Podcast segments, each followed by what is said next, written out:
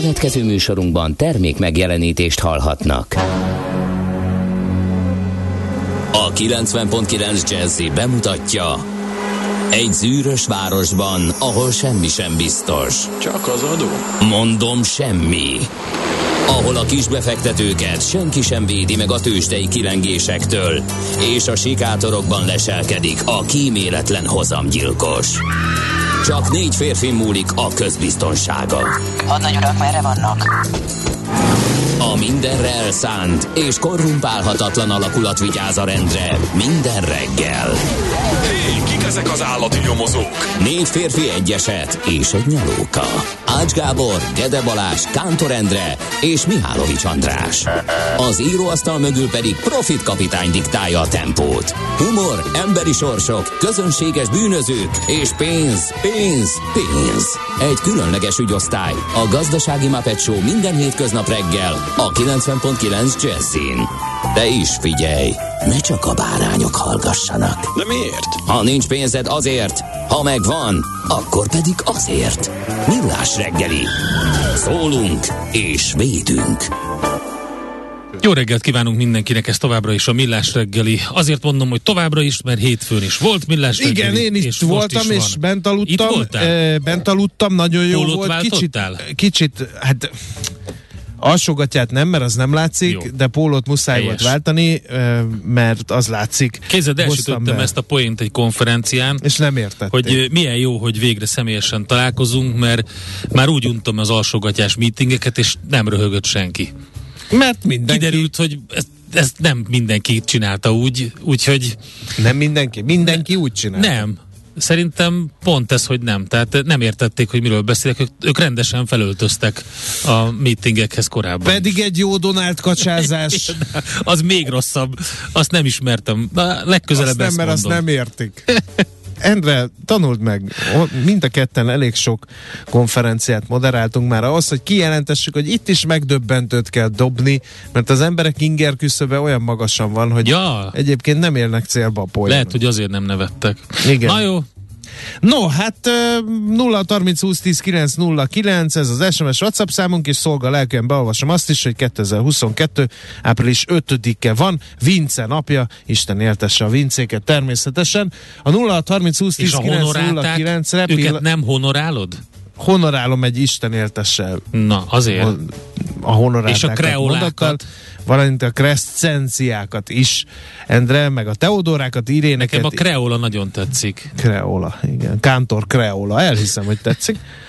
Búszál rá, még nem vagy olyan öreg. Ja, igazad van. Igazad van. Na, itt vannak a törzshallgatók. V- figyelj, Gézu, a állandó üzengetőnk, vajon honnan jött? És milyen cipőt viselt az a manus, akinek a sáros nyomait a folyosón lábtörnő szőnyeget is érintve 30 méteren keresztül nem vicc, komolyan ilyen hosszan lehetett követni. Fotót kérünk. Erről szeretné. Hogy örülnek ennek a... De hány ilyen van? Aztán itt a másik. Gazdasági jellegű problémáim vannak. A bölcsesség szerint nem szabad a táskát a földre tenni, mert kiszalad belőle a pénz. Ez érvényes a harmadik emeleten is? Akkor is, ha van parketta és szőnyeg? Okos ember az asztalra székre teszi a táskát. De miért véd meg jobban a bajtól a bútor, mint a födém? Mert fából van? Akkor faházban le lehet tenni? Jó, kezdjük a premisszával, ami szerintem hibás volt. Tehát nem gazdasági jellegű problémái vannak a kedves uh, SMS írónak. Ezek világnézeti Inkább és ezek, hitéleti igen, problémák. Igen, én, én egészségügyire tippeltem volna, de igen, lehet azt mondani, hogy világnézeti. Aztán uh, itt van egy másik törzshallgató. Szeretem, Pirkat- ez jó rovat, vezessük be, hogy így reggel így felolvasol mindenfélét, és megpróbáljuk megoldani. Bandi bácsi tanácsai névvel. Aki Pirka- megmesterként Igen. megpróbálja megoldani. Pirkadatos jó reggelt, kartársak, most Sárbogárd felé vissza az utam. Na, erre onnan jött az a bácsi, aki össze, látod, Gyalog. aki összesározott mindent. Tehát minden kiderül. ma Alig reggel. 40 perc alatt abszolváltam a fővárosi áthaladást, már az M7-es kivezetőn. Sohanok további útinfokkal később, írja D. Kartárs. Aztán Maci kollégának kérdezném, hogy a múlt pénteki műsorvezető páros jól szórakozott azon a hallgatói üzeneten, hogy a csütörtöki műsorvezetők mennyire savanyúak voltak, de ezek a pénteki milyen jó volt. Nem akarok visszaegyszíteni, közöttetek elégére küldeném. Igen, Maci ez azért van, őszinte tisztelő. Mert, mert a pénteki műsorvezetők április 1-én, tehát bolondok napján ültek itt, és hát, hogy is mondjam, szóval nincsenek véletlenek.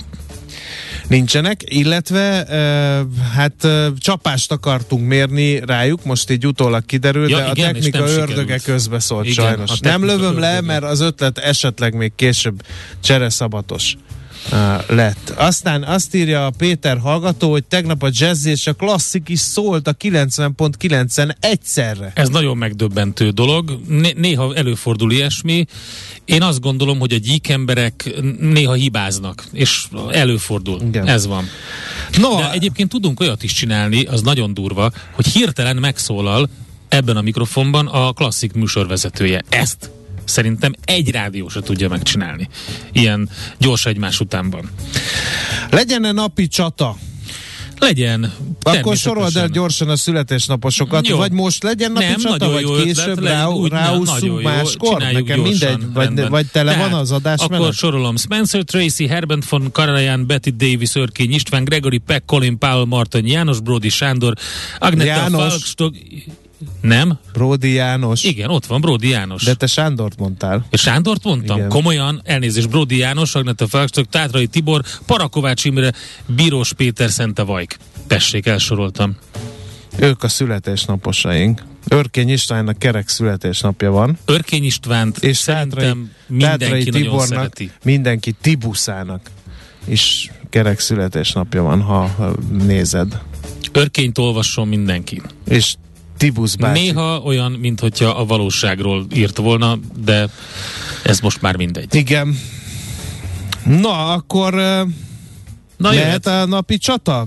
Kedves Össze gyerekek... foglalni három percben? Nem. Akkor, akkor tegyük el akkor legyen négy perc. Hány, mennyi idő kell neked? Nem tudom. Akkor kezdjük el, meglátjuk. Jó, a jégcsatáról fogunk ma eh, nektek mesélni, amit eh, az oroszok eh, vívtak, a dánok, a német lovagrend és a kard testvériség seregei A ellen. teutonok? A Teuton lovagok a Csud tónak a jegén.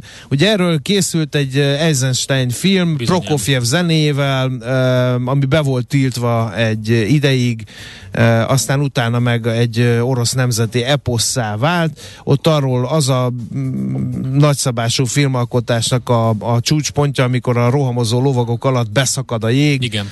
és így tudnak nyerni az oroszok. Na hát ezt a csatát akarnám én most megzenésíteni. Igazából természetesen e, itt is a földekért és a befolyásért ment a hadjárat. E, egyrészt, és az a furcsa a fintora a sorsnak, hogy a vikingek a vikingek ellen e, mérték össze a fegyvereiket. Igazából arról szólt a történet, hogy a nyugati kereszténység is a Baltikum felé próbálta kiterjeszteni térítés ürügyén a befolyását, és a keleti ortodox kereszténység is e, érdekszférájának tekintette a balti államokat, az észteket, a letteket, a litvánokat, és akkor még pogány poroszokat is. És hát a teuton lovagok, illetve nem is a teuton lovagok először, hanem a kard testvériség, az arra alakult, hogy a keresztet elterjeszte ezeknek a népeknek a körében, E, de hát e, kemény fába vágták a fejszéket, úgyhogy segítséget kellett kérniük a német lovagrendtől, meg a dánoktól, akik akkor ugye éppen hatalmuk csúcspontján voltak, és Skandinávia déli részén is kiterjesztették a hatalmukat, és Hát ugye az ortodoxok meg, a, a, a rusz, a novgorodi rusz, ugye a rusz az a, azért vikingek a vikingek ellen, Az mert ugye a dánok, a dánok is vikingeknek tekintetők, illetve a vikingek leszármazottainak, a rusz meg ugye a, ne, azok a vikingek voltak, akik kelet felé indultak, és inkább kereskedni, mint háborúzni. E, mentek. Azt nem tudom, hogy inkább kereskednie, de minden esetre a, a név az onnan jön, hogy az azt jelenti, hogy az evezősök, az az etimológiája, innen származik egyébként a, az egész orosz Igen. nép, úgyhogy Igen. legalábbis Tehát egy a jó vi- a- része, a- az igen. elnevezése mindenképpen. Akkor az volt a, ugye a Csuttavi csata 1242. április 5-én eh, zajlott. A, az a, a, a, ugye a, a dátumból nekünk a tatárjárás egyből beugrik, uh-huh. és hát a novgorodi rusz sem volt független, mert uh, szövetséget kötött um, Alexander Nyevszki a, a, a vezetőjük a, a, az oroszoknak, a a tatárokkal, akik békén hagyták őket, hagyták, hogy a vallásukat gyakorolják. Na, a két hatalom feszült egymásnak, mégpedig azért, hogy kinek a földje legyen a balti államoké, és a következő, hát váltakozó, ugye először a német lovagrend meg a dánok támadtak, meg a svédek három irányból, a svédeket Alexander Nyevszki e, egy ilyen váratlan rajtaütéssel visszaverte, a német lovagrendet nem tudta, egészen addig, amíg nem jött az orosz tél. Az orosz tél ugye visszavonulásra kényszerítette őket, és akkor Alexander Nyevszki úgy döntött, hogy visszavág, és indított egy ilyen hódító, fosztogató hadjáratot, eh, a már eh, behódoltatott eh, német lovagrendes, meg kartestvériséges területekre, és hát ezt nem látták szívesen természetesen az érintettek, úgyhogy ellentámadásba mentek át. Az oroszok nem akartak harcolni, vagyis hát a novgorodiak, akkor még hívjuk őket így, és visszavonultak. és eh, az akkor még április elejét írjuk, be volt fagyva a Csud tó, és mind a két sereg ezen a Csud tavon igyekezett utolérni a másikat, de nem egymás mögött, hanem egymás mellett mentek, és hát a német lovagrend természetesen utolérte a menekülő novgorodi sereget, aki felállt a tóparton, hogy akkor innen nem tudunk tovább futni, menjünk akkor, Lesz és akkor valami. álljunk, álljunk ki, és, és küzdjünk a, a német És lovagrend ellen. Kérlek szépen, ö, az történt, hogy a lovagok egyébként kevesen voltak, figyelj, 20 darab Teuton lovag, Csak? igen, Ú, és 200, ugye mindenkinek volt ilyen fegyvernöke, fegyverhordozója, tehát azok voltak a, a, a tehát mondjuk őket nevezhetjük nyugodtan a kor tankjainak. a kor elit alakulata volt, tehát ők, ők a hadakozást tekintették életcéljuknak, és velük szemben állt ez a jobbágyokból, kereskedőkből álló, kicsit keleties páncélzatú, uh-huh. kicsit, kicsit nyugatias, vikinges páncélzatú és felszerelésű druzsinának hívták egyébként a novgorodi Aha. Városnak is volt egy ilyen serege, meg személyetes, személyesen Alexander Nyevszkinek is. E, és hát e, természetesen voltak könnyű lovasai is, uh-huh. kipcsakok kérlek szépen. Ugye milyen ismerős uh-huh. ez e, a magyar belpolitikából Igen, is. igen. Később nekik nagyon fontos szerepük volt a csatában. A német lovagok, ahogy ők szokták, talpig páncélba, dübörgő lovakkal nekirongyoltak a, a gyalogosoknak, és e, belecsattantak a, ebben, a, ebben a felállt gyalogos falba. Nem lettem volna gyalogos katona ott, mikor így dübörögve. Mi lett a vége?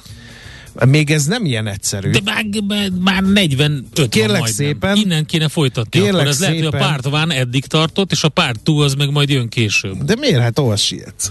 Na mindegy, a lényeg a lényeg, hogy amíg a, a lovagok ott vívták a harcukat, ezek a kipcsak lovagok elkezdték e, nyilazni oldalról a, a páncélosokat, ezek így megzavarodtak, és a másik oldalról meg egy másik lovasegység is elkezdte őket e, vágdosni, és így gyakorlatilag bekerítették a német lovagrend csapatait, Na. akik leszálltak, lehúzkodták ugye a lovakról, meg mindent, de nem tudtak nagyon ö, a páncélzaton részt találni, úgyhogy ezek gyalog nagyon-nagyon-nagyon sokáig küzdöttek, ö, teljesen körbezárva és reménytelenül, és hát végül a túlerő lenyomta őket, akkor a veszteséget szenvedett a német lovagrend, hogy legközelebb, amikor megtörték a hatalmát, a, megint csak a litván pogányok a Grünwaldi csatában ahhoz mérhető veszteségeik voltak. E, A beszakadás viszont nem történt meg. Ó, de kár. A, a csúttó, Pedig a jégmezők lovagjában az egy nagy... A csúttó egyébként 30 cm mély, és van, amikor a 30? fenékig, fe, van, van, ahol 30 cm mély, tehát nem egy mély víz, inkább egy ilyen lápos valami, és ez be volt fagyva fenékig. Ja, E, inkább az lehetett a gond a német lovagrendel, hogy a teljes lendületüket nem tudták kihasználni, mert hogy ráadásul előtte szél fújt, és uh-huh. állítólag ilyen nagyon göröngyösre és ilyen jégtorla olaszok voltak egybefagyva, Aha. és nem tudtak teljes lendületből neki menni az Hát Alexander értem. Nevskyjéknek. Jó van. Úgyhogy megtört a lovasról a megyedül, de utána becsülettel harcoltak a túrelő ellenére is. Volt és egy hát könyv is, ez a jégmezők Jégmezők lovagja, csak az lovagja, későbbi, az 58-as, 60-as évek elejéről származhat. Tehát ugye az, azonos a címe az Eisenstein filmmel, amit egyébként a a német ellenesség miatt tiltottak be, mert túl Aztán utána hazafias volt. a német... A, a Molotov-Ribbentrop paktum miatt, és utána ugye, amikor megtámadták a németek az Szovjetuniót, akkor meg hirtelen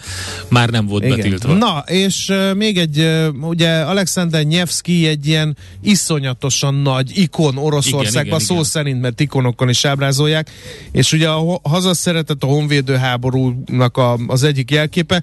Mondom még egyszer, a dolog szépség hibája, hogy végig tatár uh-huh. uh, hűbér úr volt, ami ugye a kereszténységtől kicsit messze áll, Igen. és hogy többször lenyomta saját testvérét is uh-huh. uh, csatában. De- Mongolokkal, nem? de- igen. Tatárokkal, mongolokkal. de aztán ő volt a dinasztia alapító, úgyhogy Igen. a novgorodi nagyfejedelmi címet megkapta a tatároktól, úgyhogy végül is jól jött ki ebből a dologból. Azt tudod, van ennek egy nagyon durva kevésbé. ilyen ö, ö, utóélete? Van egy előös című ilyen japán, kanadai és azt hiszem orosz is animációs film, ahol ezek a halott lovagok visszatérnek, hogy a náci Németországot támogassák a második világháborúban.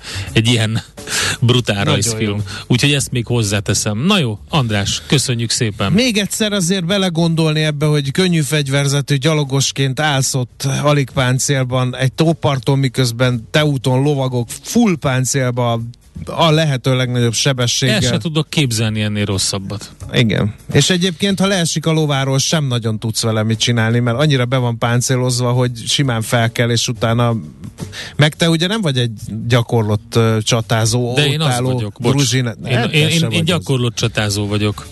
Úgyhogy uh, egy ilyen gyilkológéppel szemben felállni, és mikor mondják, hogy na fiaim, akkor támadjatok ti is, mondja Alexander Nyevszki mögüled, a saját azt hátra kiabálok, hogy. Alexander leszel te még orosz nemzeti ikon. Igen.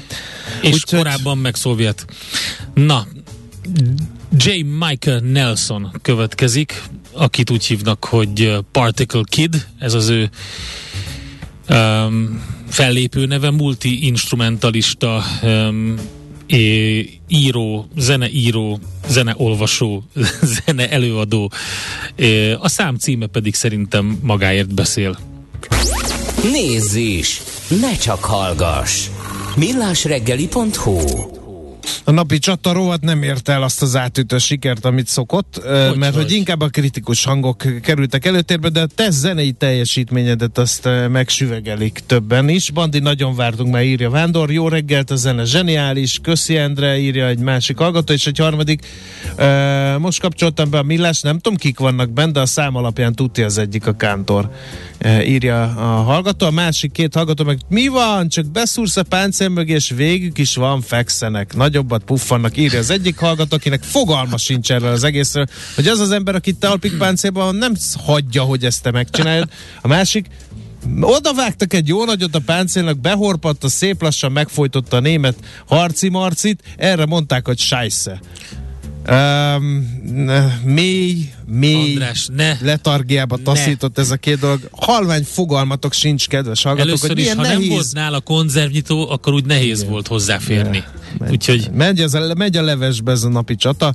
de én nem igaz, Így, én végig van. támogattam, és még kulturális Nem, adalékokat... siettettél. Nem, a, én az Ahelyett, elején, hogy elején mondtam, rendesen hogy a felállás. sok idő. És azt is mondtam, hogy legyen két Még részes. egyszer mondom, 20 darab német Olyan vagy, mint egy Quentin Tarantino, Az. komolyan mondom, tehát nem Ezt akarod két veszem. Részben megrendezni, Nem. pedig milyen jó lett két részben a Kill Bill, ahelyett, hogy egybe lenyomta volna. De milyen jó lett egy részben az aljas nyolcas, ahelyett, hogy három részben nyomták hát az volna. pedig lehet, hogy háromba kellett volna. Na, szóval ott tartottunk, hogy...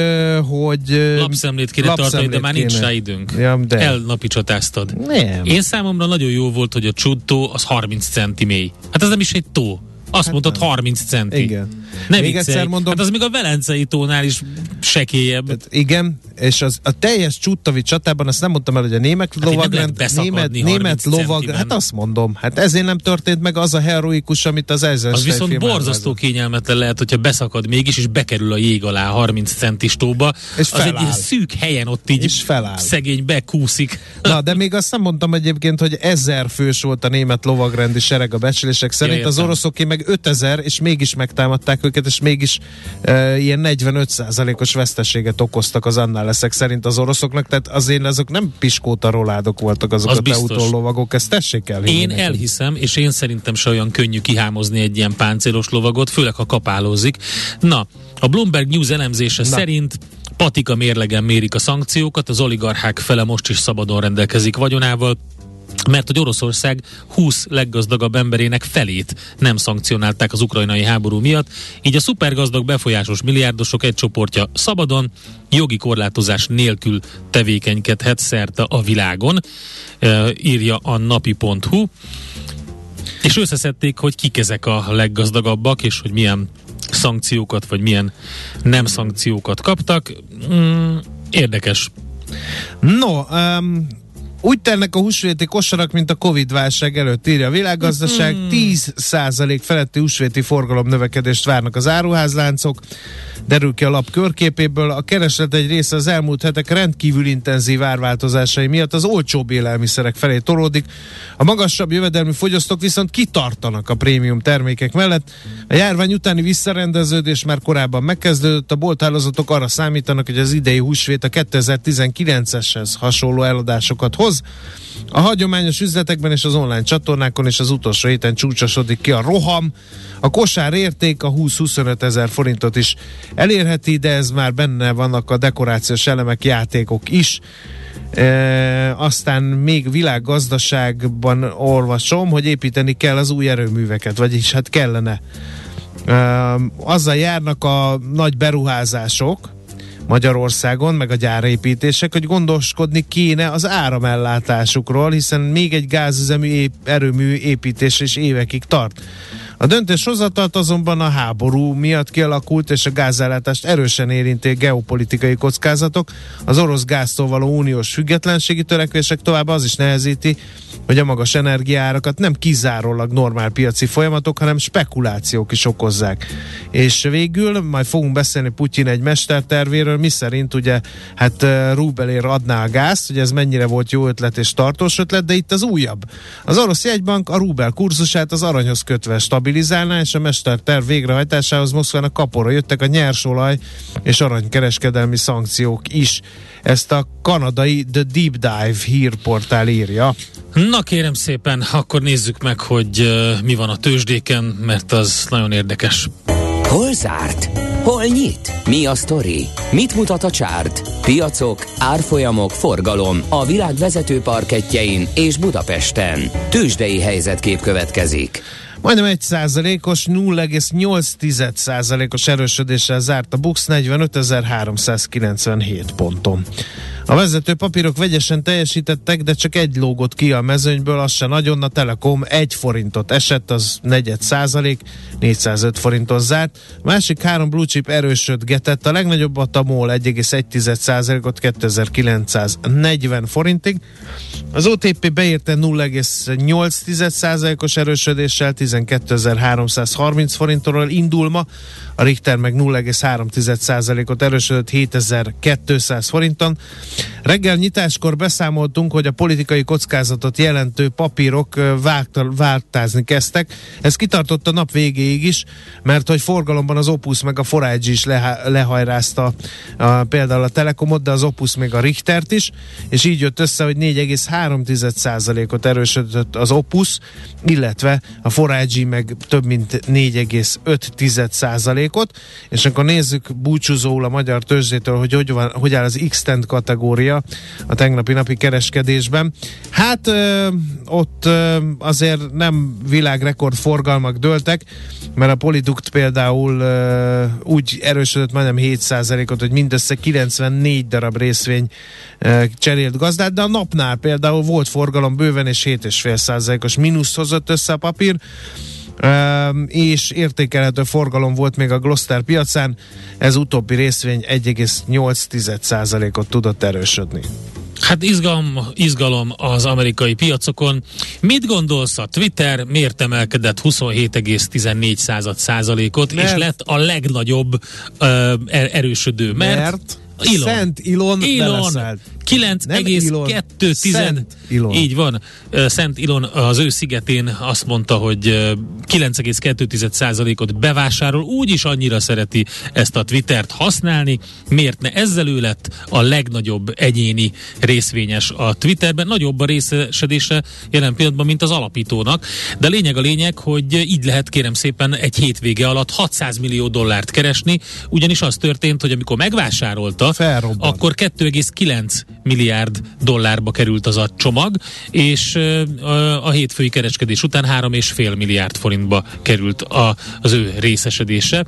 Úgyhogy elképesztő hajrát hajtott végre. Hát lényegében ugye vannak orosz oligarchák, akik ennyit vesztenek luxusjaktban egy nap alatt, vannak olyan multimilliárdosok, akik viszont ennyit nyernek egy hétvége alatt. Az is érdekes még, hogy azonnal elkezdett nyomulni, és ki is tweetelt egy üzenetet, hogy mi lenne, ha lenne szerkesztés gomba Twitteren, mert ugye utólag nem tudod az üzeneteket, és lehet szavazni, úgyhogy most már elég komoly, azt hiszem 75-76 százalék, ki követi Elon Muskot, biztos látta a, a tweetet, azok aránya, akik arra szavaznak, hogy legyen.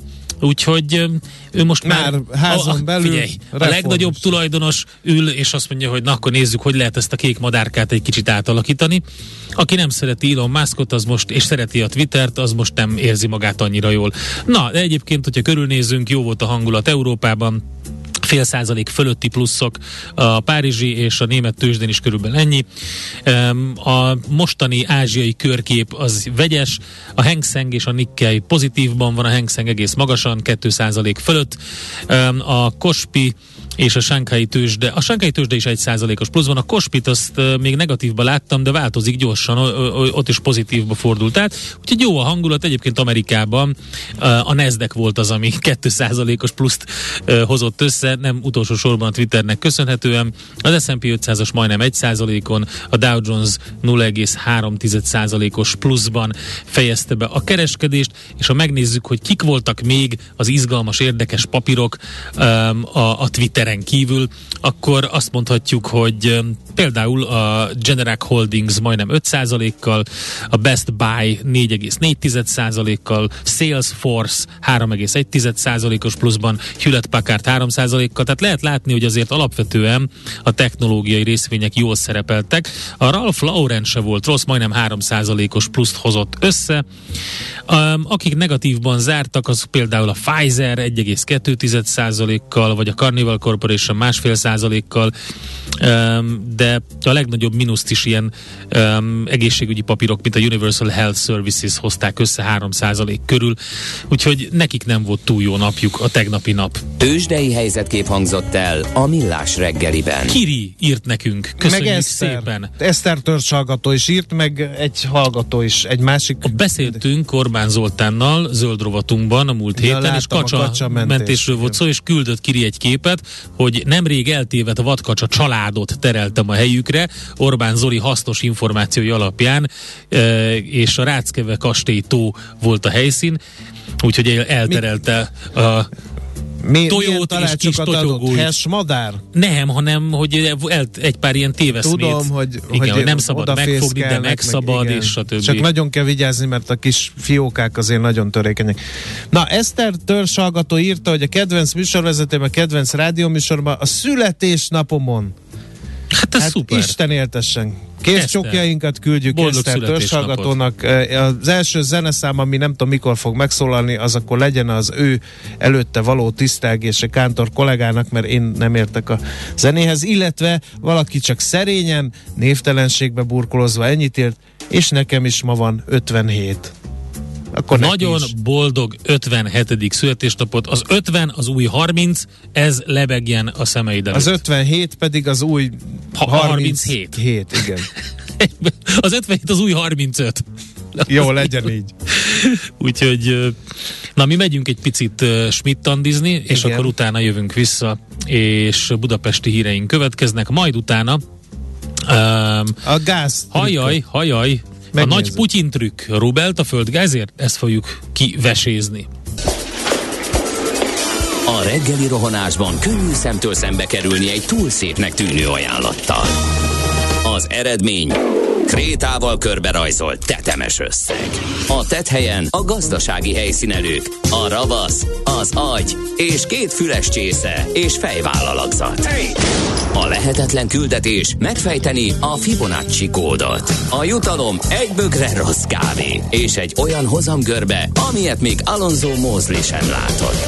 Millás reggeli, a 90.9 Jazzy Rádió gazdasági mapetsója. Vigyázat! Van rá engedélyünk! A Millás reggeli fő támogatója a Superautomobil KFT, a Schiller Autó család Lexus Pest márka kereskedése Újpesten. Schiller Autó család. Autók szeretettel.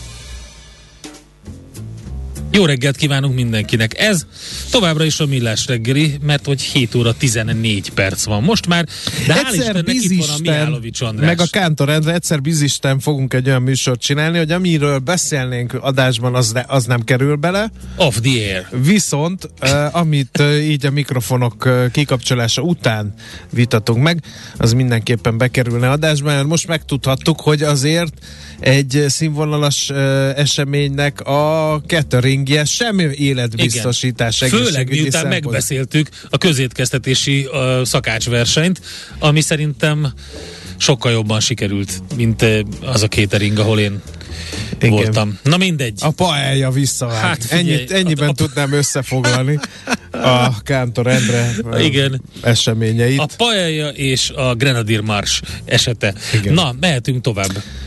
Menjünk is, nézzünk Közlekedés. például közlekedést, igen. Budapest legfrissebb közlekedési hírei, itt a 90.9 jazz Baleset történt a 13. kerületben a Pozsonyi úton a Viktor Hugo utcánál, illetve a Ferdinánd hídon meg közlekedési akadályok vannak, ugyanis burkolatjavítás miatt sávlezárásra Igen. kell készülni a Podmanicki utcai le- és felhajtóknál. E, mai napon a forgalom irányonként egy sávban haladhat az információk szerint. Elég, Aztán- elég sűrű az m 0 Igen? igen? A, igen. Van a 31-es főúton, ugye ott az m 0 csomópontnál e, és, és a Mende közötti szakaszon több helyen is felújítási munkákat végeznek, emiatt azért folyamatos lezárások vannak. Aztán Petneházi utcában a 13. kerületben is lezárás van, az Üteg utca után csatorna felújítás miatt kérem szépen. Budapest, Budapest, te csodás! Hírek, információk, érdekességek, események Budapestről és környékéről. Nagy rajongója vagyok Kolotkó művész úrnak, viszonylag gyors egymás utánban három, három miniszobrot is elhelyezett ő a székes fővárosunkban. Az egyik az egy ilyen kőszobor, egy mm, A Trabi. Trabant és egy ilyen fém felhúzó ilyen kulcsal Igen. van ékítve. Ez kérem szépen a Margit hídnál van. Aztán van Nekem, egy skála várjál, kópé. maradjunk Igen? már a, a, a Trabinál egy picit. Nekem is nagyon tetszett a Trabant, szerintem nagyon el van találva ez a mészkő uh, sztori, nagyon idézi ezeknek a uh, koszos fehér, tört fehér színű Trabantoknak, nem is tudom milyen volt, az ilyen szürkés fehér vagy valami. Viszont nem értem, a, hogy um, azt, a, azt az utalást benne, hogy, hogy, mintha milyen nem lenne, nem, nem, nem, hogy az, az is jó pofa, de hogy mintha nem lenne rajta abroncs, tehát hogy mintha le lenne szerelve a gumiabroncsról, az nagyon, Igen. azt nem értem egészen. Aztán ugye a Skála Kópé miniszobor Az is jó, hogy van, eh, elhelyezésre került. Van egy korosztály, akinek szerintem fogalma sincs, hogy mi az a Skála Kópé, de a nyugati téren az egykori Skála metrónak hívták azt? Persze. A Skála metró uh, környékén van uh, van elhelyezve a Skála Kópé, és a kedvencem a, a Putyin szobor, arról sem beszéltünk talán, ez pedig a Dunaparton található, és egy hatalmas újon hajózó vízi járműben foglal helyet az orosz elnök, egy ilyen csatahajóban, és ez pedig valahol a Duna sétány, vagy Dunapart sétányon található. A Moszkva sétány. Moszkva sétány. Található igen, teljesen uh, stílszerűen. Az ukrán címerrel ellátott pecsétgyűrű simul az újra. Uh, a hegyén táncol a hajócska. Nagyon sok kolotkó szobor van már, ugye Nagyon a kockás jó, fülű nyúl, a Aha. kukac, akinek állandóan sálat hímeznek, gombóc Artúr Tihanyban, tehát nem csak a fővárosban vannak ilyen mini szobrok, nagyon aranyosak, én nagyon szeretem, és nagyon ötletesek. Nem mint az én dicséretemre lenne szorulva a művész úr, de imádom de, az szerintem nagyon sok mindenki szorul a te dicséretedre, nem szabad Ilyen apró így. dolgokról, dolgoktól lesz klassz hely a magyar fő. Mi van a helyzet a gringóval? Mert én is láttam, hogy, hogy küldtek új szerződést, de hogy azt látom, hogy flottát bővítenek, mert no, hogy Ja, egyébként volt egy jó kis statisztika a Gringóval kapcsolatban. A leghosszabb táv egy bérlés alatt 987 kilométer volt. Micsoda? Vagyis egy Budapest-Milánó távolság. Valaki lement Gringóval Milánóba? Nem, nem tudnak lemenni Milánóba. Nem, mert ugye nem, igen, de hogy ekkora, ennyit tett meg egy bérlés alatt, tehát ide-oda cikáztak vele. Tovább növelte a kizárólag villanyautókból álló flottáját a Gringo. Áprilistól a korábbi 320 helyet már több mint 400 jármű bérelhető, és ugye folyamatosan nőtt az elmúlt öt és fél évben a szolgáltatási terület mérete is, meg háromszorozódott már. Tavaly a nagyobb csomagok szállítására alkalmas kis teherjárművek is megjelentek a flottában, úgyhogy már egy ilyen komolyabb bevásárlás, vagy akár egy bútor áruház látogatást is le lehet nyomatni eh, Gringóval, és hát a, a sajtóközleményükben volt egy csomó minden rekordok, csúcsidők és stb. Szóval, hogy amióta bevezették ugye a 24 órás napi díjat, azóta folyamatosan nő a hosszabb távú bérlések száma is, úgyhogy ezt eh, ezt közölték. Van még budapesti vonatkozású információ? Van, kérlek szépen, nagyon érdekes, kicsit mesél a múlt bele is feledkeztem. Budapest csatornázásáról 135 évvel ezelőtt döntöttek, mert hogy annyira durvák voltak a közállapotok, közállapotok hogy, hogy kellett valamit tenni az 1800-as évek második felében. Voltak a csatornák, 1847-től rendelet is szabályozta az építésüket, de ötletszerűen, és nem tudták kiszolgálni a budapesti és elsősorban a pesti igényeket. Az 1860-as években Pesten még csak 54, Budán 26 kilométernyi csatorna hálózat volt, és Budán jobb volt a helyzet a földrajzi adottságoknak köszönhetően. Egy angol mérnököt, szóval Joseph William Bezalgettet, remélem jól ejtettem ki a nevét. Hol van? Nem látom. És nem emlékeztem a nevére. Kérték fel a, a teljes ja, újragondolására, és hát hosszas küzdelem után végül is elindult az építkezés. 1887. április 6-án került napirendre a kérdés. Az előterjesztésből kiderül, hogy 5 évig készítették elő a mérnökök a munkát.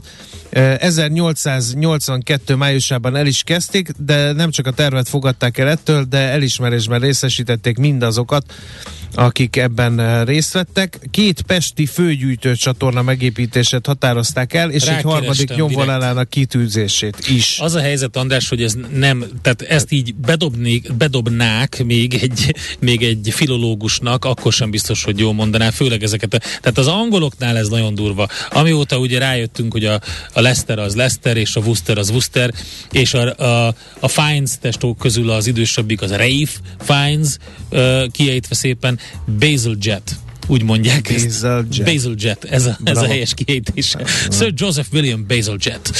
Thank you.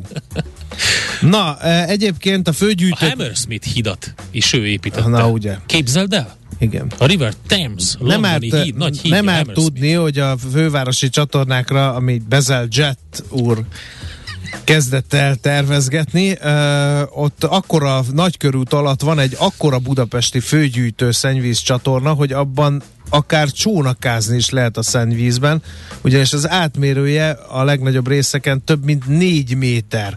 És ezek az 1800-as évek második felében épített főgyűjtők a mai napig fontos részei a budapesti csatorna hálózatnak. Super Yacht. Igen. Super Yacht. Az én nevem Super Yacht. Nekünk a Gellért hegy a Himalája. A Millás reggeli fővárossal és környékével foglalkozó robata hangzott el. Nem döntés kérdése a józanész, ahogy az sem, hogy elveszítjük-e. Millás reggeli. Na hát kérem szépen. Több hallgató is eh, nagyon tapsikolni kezdett, hogy micsoda zseniális trükk volt Vladimir Putyintól, hogy úgy támogatja meg a rubel árfolyamát, hogy azt mondja, hogy a földgázért, aki orosz gázt akar venni, rubelben kell annak fizetni. És honnan tud rubelt venni? Hát az orosz központi banktól, ha megnő a rubel kereslet, akkor megnő a rubelnek az árfolyama is, amelyet ugye a nemzetközi szankciók agyon csaptak. Na hát ez a képlet, de hogy ez így van-e, és hogy ez működőképes-e, erről beszélgetünk Weinhardt Attilával, a Portfolio.hu elemző, vezető elemzőjével. Szerbusz, jó reggelt! Sziasztok, jó reggelt, köszöntelek, és a hallgatókat is. No, hát ez egy ilyen érdekes mahináció, amely első pillanatra, vagy pillantásra még működhet is akár. Igen, de végül nem ez lett a kidolgozott megoldás a jelen állás szerint, hanem egy egészen más típusú keret. Egyébként magával ezzel a felvetéssel, amit említettél, az volt a probléma, hogy ugye ugyanannyi gázt vásárolnak a nyugatiak, tehát önmagában nincs plusz, vagy nem is lett volna plusz rubelkereslet. Uh, abban lehetett volna némi rubelerősítő hatás, ha valóban az orosz jegybankhoz kényszerítik, vagy valamilyen nagy kijelölt kereskedelmi bankhoz, hogy azon keresztül közvetlenül vegyen rubelt az adott nyugati gázvásárló, de végül ugye nem ez a megoldás történt, hanem gyakorlatilag arról van szó, hogy érdemben nem változik semmi, Nagyobb volt a füstje, mint a lángja ennek az egész sztorinak. Valószínűleg ebben szerepe volt a nyugati összezárásnak és az egységes tiltakozásnak, illetve hát annak, hogy azért azt az oroszok is szeretik betartani, és a nyugatiak is ragaszkodtak hozzá, hogy hát a, a szerint haladjunk, ami a szerződésben van írva. Na most, hát akkor várj egy picit. Azt nem értem Attila, hogy azt akkor, az, az akkor szóba se került, hogy ami eddig euróban, meg dollárban, vagy bármiben lett fizetve, azt is e, e, rubelben? Mert ugye a felületes szemlének azt tűnik, hogy eddig fizettetek euróba, barátaim, mostantól mindenkitől rubelt várunk el. Hát a szavak szintjén erről volt szó, de Aha. a gyakorlat az nem ez volt. Tehát e, igazából ez egy ilyen kommunikációs hadviselés, én azt gondolom, ahogy ugye ezt nyilván a harctéren, harctéren is látjuk, hogy e, önálló buborékokban e, ugye az oroszok és az ukránok is tök mást kommunikálnak az, egymásnak a veszteségeiről, vagy hogy ki hol éppen merre mit csinált. Nyilván ez egy nagyon szomorú ügy, e, és nehéz is benne tisztán látni. Ebben a gázügyi témában egy kicsit könnyebb volt a tisztánlátás, e, és itt is ugyanarról van szó, hogy egy ilyen információs háborút vív orosz fél és a nyugati fél, de gyakorlatilag azért az elég árulkodó volt, hogy múlt csütörtökre ígérték az oroszok, hogy akkor végül kidolgozzák, illetve bejelentik azt a tervet, hogy akkor mit is akarnak.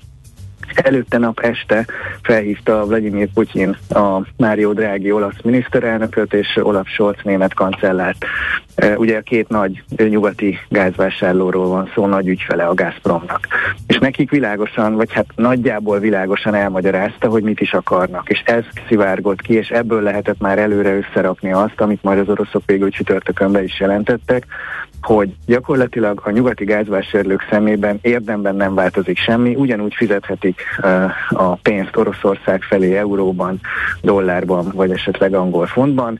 Uh, Oroszországon belül kell nyitniuk a Gazprom banknál, amely egy ilyen kijelölt intézmény ennek a folyamatnak, egy beiktatott új szereplő, tehát ezt meg visszatérek rá, hogy azért ennek van jelentősége, beiktatott szereplő, a megnyitott számlára, és ott ez a, ez a bank egy technikai leváltást hajt végre, rubelre, és e, utána ezt a rubel összeget fizetik tovább, küldik tovább a Gazpromnak, tehát végül is a könyvelésébe a Gazpromnak rubel kerül, de a nyugati gázvásárlók ugyanúgy euróban, dollárban vagy fontban indították el az utalást a saját országuk irányából.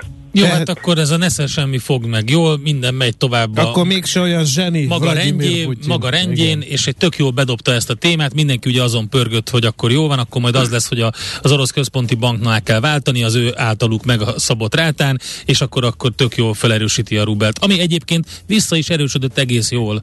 Magától. Vissza is erősödött, de annak viszont két másik oka van, illetve Igen. több oka is van, de két meghatározó. Az egyik az az, hogy És egyébként érdemes visszatekerni az időkereket, hogy miért is jöhetett ez az orosz ötlet elő.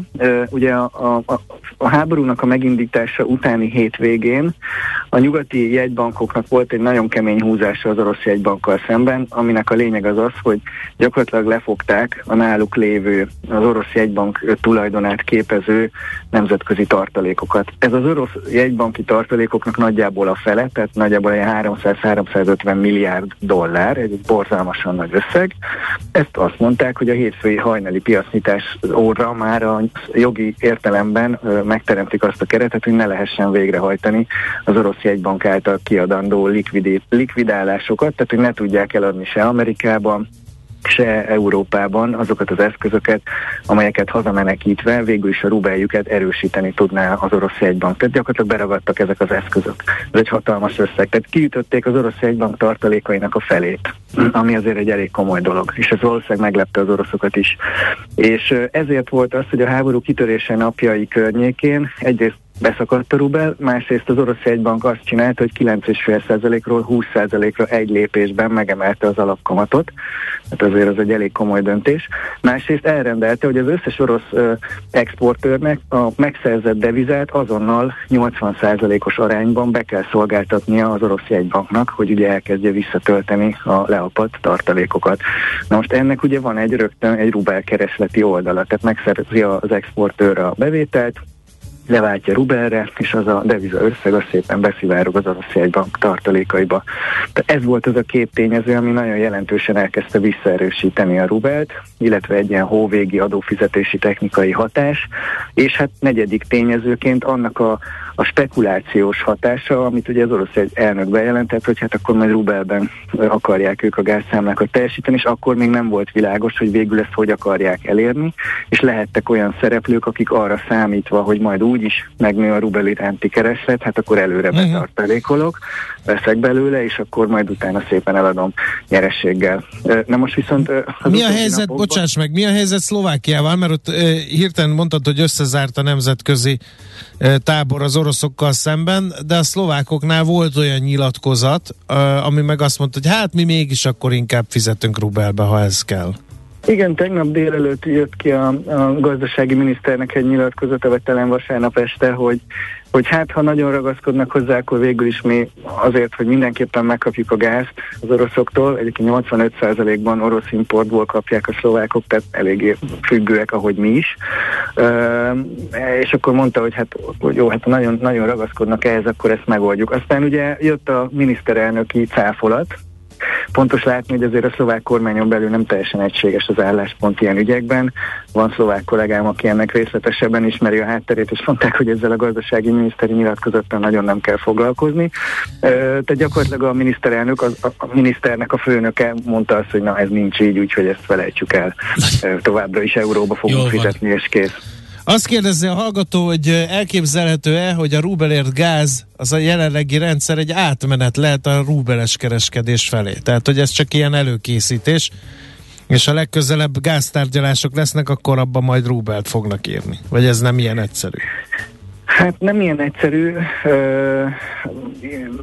Ugye ezek itt hosszú távú szerződések, tehát azért itt akár 2035-2040-ig tartó szerződések is vannak érvényben. Ezeket csak úgy lehet újra tárgyalni, ha mindkét fél akarja. És ugye itt ez volt az egyik félelem nyugati oldalról, hogy az oroszok úgymond egyoldalúan akarják módosítani, és mivel ha abban nem mennek bele a nyugatiak, akkor ők erre, ennek ürügyén tekerik a csapokat. Úgyhogy, úgyhogy itt igazából ez, ez fontos tudni, hogy, hogy ha csak egyik oldal lép, a szerződés szegés. Annak ugye akkor választott bírósági útja, aztán kijelölt nemzetközi bírósági útja, tehát azért az egy elég időigényes és macerás történet de itt, itt nem erről van szó. Ráadásul ugye, ahogy említettem, végül is ez egy Oroszországon belül megnyitott számlán egy technikai jellegű leváltás. A kérdésre visszatérve, ugye azért az orosz elnök, és utána számos döntéshozó már jelezte, hogy a gáz az csak az első húzás, és szépen át akarják állítani az összes főbb orosz exportterméknél a számlázást rubelre.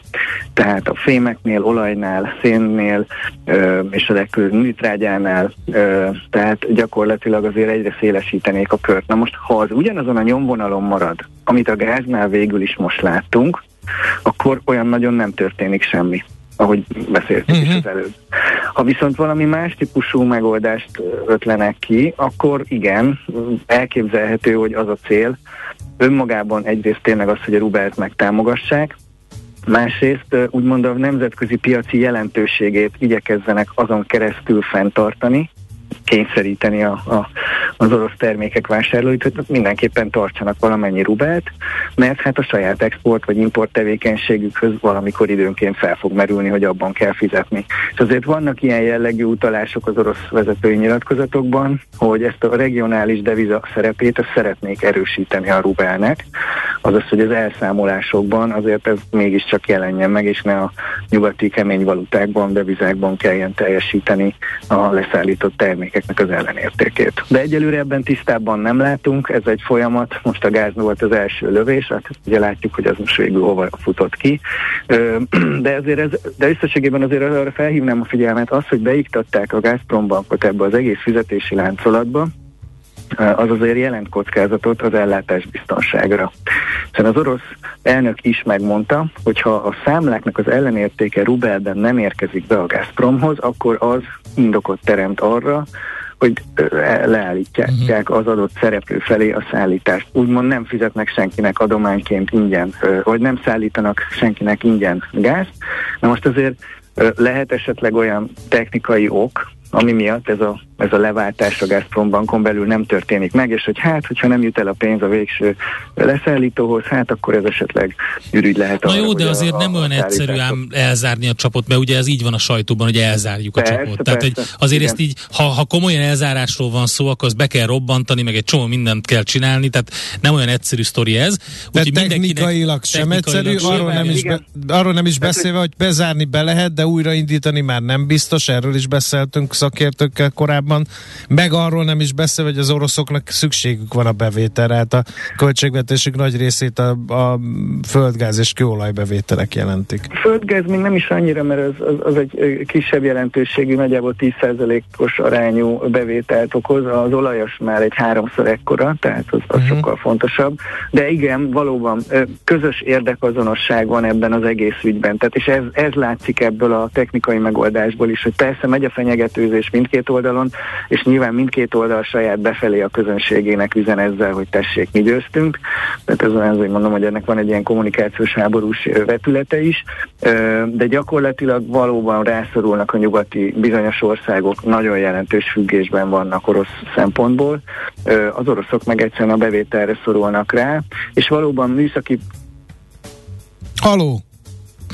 Hát ez volt most, azt, azt mondta valóban műszaki, eh, de sajnos elvesztettük Weinhardt Attilát itt, úgyhogy innen folytatjuk majd valamikor, de szerintem a leg, legnagyobb részét átbeszéltük a dolognak. Műszaki értelemben, véve, műszaki értelemben véve nehéz megoldani, ezt akarta befejezni, eh, úgyhogy eh, köszönjük szépen neki. Weinhardt Attilával beszélgettünk, a Portfolio.hu vezető elemzőjével, a Rubel és gázszállítás kapcsán. Műsorunkban termék megjelenítést hallhattak. Ezt tudtad? A Millás reggelit nem csak hallgatni, nézni is lehet. Millásreggeli.hu Benne vagyunk a tévében. 3R, vagyis Reduce, Reuse, Recycle. Csökkentünk, újrahasználunk, újrahasznosítunk. Cél a Zero Waste. Semmit se küldjünk hulladék lerakóba. Ne pazaroljuk az energiát. Legyen a ma terméke a jövő alapanyaga. 3R. A millás reggeli körforgásos gazdaság rovata következik. Folytatjuk műanyag ipari továbbképzésünket, ezúttal a biológiailag lebomló műanyagokról lesz szó. És hát a szakértőnk ebben a kérdésben Arató Gábor, a Manu Packaging Magyarország ügyvezető igazgatója. Jó reggelt kívánunk! Jó reggelt, szervusz! Jó reggelt, sziasztok! Már Na. azt mi is megtanultuk, hogy nem biztos, hogy jó ám, ha lebomlik az a biológiailag lebomlik az a műanyag, meg az se, hogyha természetes alapanyagú műanyag, mert az nem biztos, hogy lebomlik attól, hogy természetes. Na most akkor vegyük gorcső alá biológiailag lebomló műanyagokat. Ezek micsodák tulajdonképpen? Hát igen, a, a nagyon fontos különbség, hogy a bioalapú műanyagok és a biológiai lebomló műanyagok nem ugyanazok. Alapvetően többféle fajtát különböztetünk meg. Ugye a bio alapú műanyagok, ezek olyanok, amik részben vagy teljesen biomasszából, mondjuk kukoricából, cukornádból vagy cellulózból származnak, és ezek teljesen jól tudják helyettesíteni a hagyományos műanyagokat is, polietilént, polipropilént vagy a, a polietilén tereftalátot, vagy más néven petet. Ezek elérhetőek egyébként úgy is, hogy nem biztos, hogy száz százalékban bioalapú az a műanyag, lehet, hogy valamilyen fosszilis eredetű anyaggal van keverve, de már azt mondják rá, hogy bioműanyag, és egyáltalán nem biztos, hogy ez a termék biológiailag le is bomlik. Az, hogy valami biológiailag lebomlik, az csak attól függ, hogy ezt arra tervezték-e, úgy tervezték-e meg a terméket. Ugye vannak, itt ezek közül is megkülönböztetünk ö, olyanokat, ami iparilag komposztálható, ez kifejezetten csak is ö, az ipari üzemekben, anaerob rothasztó üzemekben, vagy ipari komposztáló üzemekben e, tud komposztálódni, vagy tud lebomlani, míg az, vannak az otthon komposztálható termékek, amik pedig otthoni, jól ellenőrzött körülmények között tudnak csak lebomlani. Uh-huh. Tehát az nem feltétlenül uh, kell, hogy hátradőjünk, hogyha azt mondjuk, hogy biológiailag lebomló műanyagot veszünk, akkor mindenki nyugodjon meg, mert bárhol eldobhatjuk, az előbb-utóbb lebomlik, mert hogy lehet olyan biológiailag lebomló műanyag, ami speciális körülmények között bomlik csak le, ugye? Bizony, tehát ebben én azt gondolom, hogy most jelenleg elég nagy a káosz a piacon. Itt ugye a biológiai lebomló műanyagokat a kényszer szülte.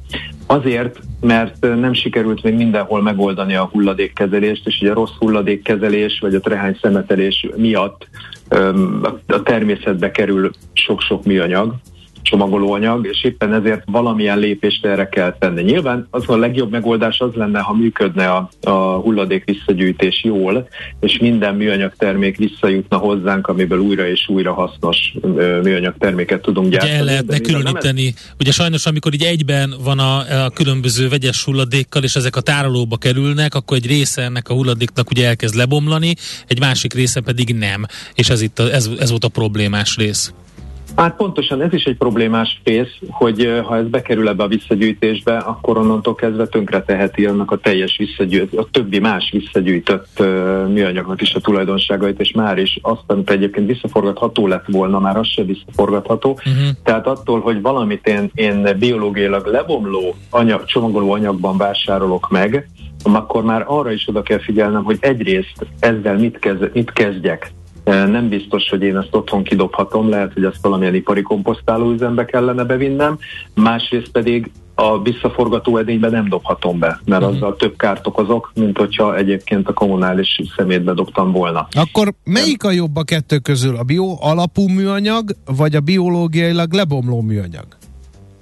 Hát ez egy nehéz kérdés. Én azt mondanám, hogy a, a fosszilis uh, alapanyagból készült, nem is a fosszilis alapanyagból, hanem ami a, a már visszaforgatott anyagból készült csomagolóanyag, amit uh-huh. utána aztán beledobok a szelektív hulladékgyűjtőbe. Szerintem ez a legjobb megoldás.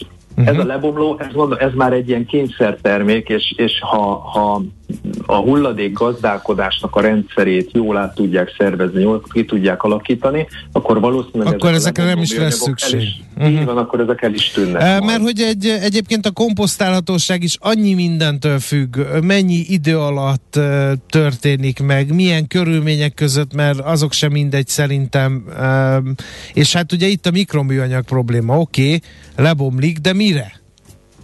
Hát igen, vannak még olyan lebomló termékek, amik még mindig mikroszemcsés műanyagokra bomlanak, ami, ami nagyon nem szerencsés, de azért már sok terméknél ezt is meg tudták oldani, hogy ne úgy bomoljon le. Ez is felveti egyébként azt a problémát, hogy, hogy amikor bemegyünk a boltba és megveszünk egy terméket, az valamibe be van csomagolva, nem feltétlenül értjük, hogy ez konkrétan milyen lebomló anyag. Az van ráírva, hogy, hogy bioalapú, vagy az van ráírva, hogy biológiai lebomló. De biológiai lebomlónak is számos területe van, vagy számos fajtája, és ettől még nem fogjuk tudni, hogy egyébként mit kell ezzel kezdenünk. Egy oxolebomló műanyaggal sokkal többet ártunk, mint hogyha egyébként egy normál műanyagban csomagolt terméket vásároltunk volna meg, mert, ezek az, mert az oxo lebomlás révén keletkeznek ezek a mikroszemcsés műanyagok, amik aztán nagyon sokat árthatnak. Hát ugye bekerülnek a levegőbe, a vízbe, a, ezeken keresztül De itt akkor az a probléma, hogy, hogy ugye mit tegyen az egyszeri fogyasztó? Mert nekünk ugye annyi dolgunk lenne, hogy, hogy szépen az összes műanyagot egy helyre gyűjtsük, és akkor ugyan azt úgy leadjuk elvileg, akkor ez rendesen szét lesz válogatva, el lesz döntve valahol, hogy melyik hova kerül? Hát, ha ezt most beledobod a a műanyaggyűjtő edénybe, ez, ezt, ez nem lesz szétválogatva. De miért nem? Hát azt, azt írja a hallgató is, hogy de a műanyag hulladékot válogatják. Válogatják a műanyag hulladékot, igen, de ezeket például színek szerint tudják szétválogatni, vagy pedig az, anyagnak a sűrűsége szerint. E, ellenben ugye a polietilén, két polietilénnek a sűrűsége ugyanaz, és lehet, hogy még a színe is. Itt olyanok, olyanban lehetne előrelépni, hogyha mondjuk szabályozva lenne annak, hogy az ipari komposztálható anyagoknak a színe az, az csak is tegyük fel zöld lehet, még az otthon komposztálható mondjuk barna. Tehát, hogy a színek szerint ezt szabályoznák, és ez megfelelően kommunikálva lenne a fogyasztók számára, akkor biztos, hogy sokkal könnyebb lenne, mert akkor már otthon is tudom, hogy hogyan kezeljem ezeket az anyagokat. Másrészt pedig a, a műanyagok szétválogatásánál is már színek szerint szét lehetne válogatni. Tehát ezen, ezzel még nagyon-nagyon sokat kell tenni, de figyelj, a... az nem gond, hogy én ezt most már nagyon régóta beszélgetünk, és mind, majdnem minden beszélgetésben itt voltam, de még mindig nem vágom ezt tisztán, amiről beszélgetünk, az pedig nagyon nagy baj. Hát nézd, azt gondolom, hogy ez a terület, amiről most beszélünk, ez a legbonyolultabb. Uh-huh. Ez, ez pontosan azért bonyolult, mert viszonylag új dologról van szó, nagyon gyorsan fejlődik, nagyon-nagyon sok új gondolat és ötlet van, viszont ezek az új fejlesztések mindig más-más irányba visznek el. Uh-huh. És, és jelenleg éppen ezért káoszos nagyon a, a lebomló műanyagoknak a területe. Nincs egy nemzetközi lebomló műanyag ipari konföderáció, aki ír egy szabványt arra, hogy ez, ez ne legyen így? Mert így csak a katyvasz lesz, lesz nagyobb a műanyagokkal kapcsolatban, a probléma meg nem biztos, hogy megoldódik. Igen, erre már van igény, úgyhogy dolgoznak is rajta. Nagyon-nagyon kevés tanúsítvány van jelenleg. Sok, sok más tanúsítványon dolgoznak, amiről én is tudok. Jelenleg éppen ezért az a helyzet, hogy ezt a kevés tanúsítványt nem nagyon ismerik a fogyasztók még, hiszen ez nincsen megfelelően kommunikálva. Másrészt pedig, mivel nincsenek olyan tanúsítványok, amik minden egyes termékre megfelelően használhatók, ezért a gyártók is alkalmaznak különböző plecsniket a termékükön, amiket a saját bevallás alapján rátesznek, hogy ők azt mondják, hogy az így lebomló, ez olyan terméket tartalmaz, stb. stb. Hát ebből adódik az, hogy egyrészt a fogyasztó sem mindig tudja, hogy ez a plecsni, amit, amit lát, ez már lehet, hogy a századik vagy 150. fajta plecsni egy lebomló műanyagra, nem biztos, hogy érti, hogy ez konkrétan mit jelent. A másik pedig, hogy ezek a saját bevallási plecsnik, hát ezeket nehéz ellenőrizni, hogy mi a valóság. Hát igen, tartalma. ez a greenwashing része is lehet. Egyébként a biológiai úton lebomló műanyag az jó dolog? Tehát az egy jó irány lehet? Hát az a kezdet, hogy Vagy kényszer az... megoldás, igen. ugye? Én azt gondolom, hogy nem. Tehát én, én, én, én abban, abban hiszek, hogy a műanyagoknak hogy eleve olyan ö, műanyagokat vásároljunk, műanyag csomagolóanyagokat vásároljunk, ami már visszaforgatott anyagot is tartalmaz, és aztán forgassuk vissza ezt az anyagot. Na de van, amit nem lehet vissza, vissza élet, én ezt értem, csak van, amit nem lehet visszaforgatni. Tehát vannak olyan műanyagok, amelyek szennyeződnek. Vannak olyan műanyagok, amelyek mondjuk olyan kicsik, nem tudom, egy teafilter, vagy nem tudom én milyen, az, azt nem is éri meg visszagyűjteni, azt muszáj lenne komposztálni. Az Európai Unió ebbe az irányba tett lépéseket, hogy, hogy kompo, házi komposztálásra alkalmas anyagokat kell forgalmazni. Igen, ezen a területen, amit említettél is, itt mindenképpen egy jó megoldás lehet. Ugye itt a, a leginkább azt gondolom, hogy azoknál a termékeknél, élelmiszereknél érdemes használni ezeket a biológiai lebomló műanyagokat, amiket utána, amik biomasszába kerülhetnek, amiket összegyűjtenek és biomasszát alakítanak ki belőle. Ilyen például mondjuk a gyümölcsmatricák is. Ugye ez is most jelenleg gondot okoz, hogyha nem lebomló gyümölcsmatricát használnak, és úgy kerül bele a hulladékba, a biohulladék visszagyűjtésbe, de egy lebomló matricával ez is megoldódna. Uh-huh. Na, akkor foglaljuk össze, mi a hát, jövő, mi lehet igen, a jövő? valószínűleg ugye ebből, amit mondtál, az lehetne a, a, a, a jó irány, hogy, hogy bizonyos termékeknél egyértelművé kéne tenni, hogy milyen termékkörökbe használják ezt a típusút, például ugye a műanyag zacskók, ezek a matricák és a többi. A többi terméknél pedig kimondottan mindenki tudná, hogy visszaforgatható, tehát külön szelektív gyűjtendő műanyagról van szó, és akkor nem lenne konfúzió. Hát pontosan. Pontosan, tehát az, ami élelmiszerrel érintkezik, és éppen ezért esélyes, hogy az belekerül a szemétbe, vagy, vagy biohulladékgyűjtőbe, azok legyenek a lebomlható, lebomló, lebomló anyagok, míg a, azok a termékek, amik nem érintkeznek, és ezért bele tudod tenni a visszagyűjtő edénybe, sokkal inkább a visszaforgatható anyagokra kellene mm, tenni a hangsúlyt. Oké, okay. nagyon szépen köszönjük, reméljük, hogy sikerült valamennyire rendet teremteni műanyagok terén, legalábbis a biológiai lebomló műanyagok terén. Gábor, köszönjük szépen az információkat, további szép napot! Köszönöm, sziasztok! Arató Gáborral beszélgettünk, a Manu Packaging Magyarország ügyvezető igazgatójával. A körforgásos gazdaság több, mint újrahasznosítás. Egy értékláncokon és iparágakon átívelő gazdasági modell, amelyben nincsenek hulladékok. 3R. A millás reggeli körforgásos gazdaság rovata hangzott el. Kedves hallgató azt mondja, hogy mi az, hogy olyat vásároljunk, ami megfelelő, meg ilyen, meg olyan. Ez nem a mi dolgunk, ne üljünk már fordítva a lovon, ne lehessen kapni, ami káros, és akkor nem veszünk. Most beszéltük meg, kedves Zsolt, hogy bizonyos esetekben az a jó, hogyha lebomló, bizonyos esetekben, Más meg esetekben? az, hogyha nem. Úgyhogy ez nagyon fontos. Igen. Na, azt mondja, hogy miért hívják lebomlónak azt, ami csak elporlad? Az nem lebomlás. Hát siralmas. erről beszéltünk. A műanyag teafiltert eleve tiltani és büntetni kellene. Minek hozták létre? Mondja Béla. Igen, és még a világnak annyi szelete van, amit minek, a cigicsikket minek hozták létre, mikor minden tele van vele, és ugye arról is volt egy beszélgetés, hogy mennyi földet és vizet tud egyetlen egy cigarettacsik meg ö, beszennyezni, az mégis van. Érted? Figyelj, van egy csomó ilyen dolog. Például van, aki azt mondja, hogy a, a paradicsomos káposztát, az minek hozták létre? Teljesen ki van borulva Nem, tőle. a finom főzeléken Azt vannak a például, legtöbben, a pedig finom a nagy főzelék. kedvencem. De az a na- nagy átverés, ugye még a neve is az, hogy finom. Mert az. Hát most nem, De- de a finom főzelék nem a, a finom főzelék nem, Itt a, van nem a, a, a finom főzelék finom? azt adja, ami. De egy finom főzelék. Hát most ennél jobb. Neked finom? Én imádom. Na, Látod, én nem. Neki, neki, finom, neki finomka. Finomka. Nekem még finomka sem. De, miért vagy sapkába? Nagyon jól áll neki azért. Nem tudom, reggel, de reggel Ez a- felhúztam. Bejött, és Szeretem. nagyon sportos Szereted? volt, és Igen. jól néz ki. Tehát, olyan kicsit Tom Cruise-os. oh, Jézus. Valami jó nőt mondtál. Ja, Kicsit Kim Basinger-es a sapkád. Beyoncé, tényleg Kim Basingeres. Basinger? Vigyázz, Basinger, Basinger? vigyázz, mert Béz- ennek az igen. angol csatorna tervezőre már, már Igen. vékony jégre. Jet. Tehát akkor Szóval- Basinger. Szóval az nem, nem, nem, nem. Az nem ugyanúgy, mint a Gibson gitár, mert azt tudjuk, hogy sírt az a gitár, sírt. Úgyhogy ezt, ezt egy gitárostól hallottam elnézést. Finom főzelék egyenlő lefőtt francia saláta. Írja. Tényleg olyan. De Nem, a francia salátát se nem. szeretem.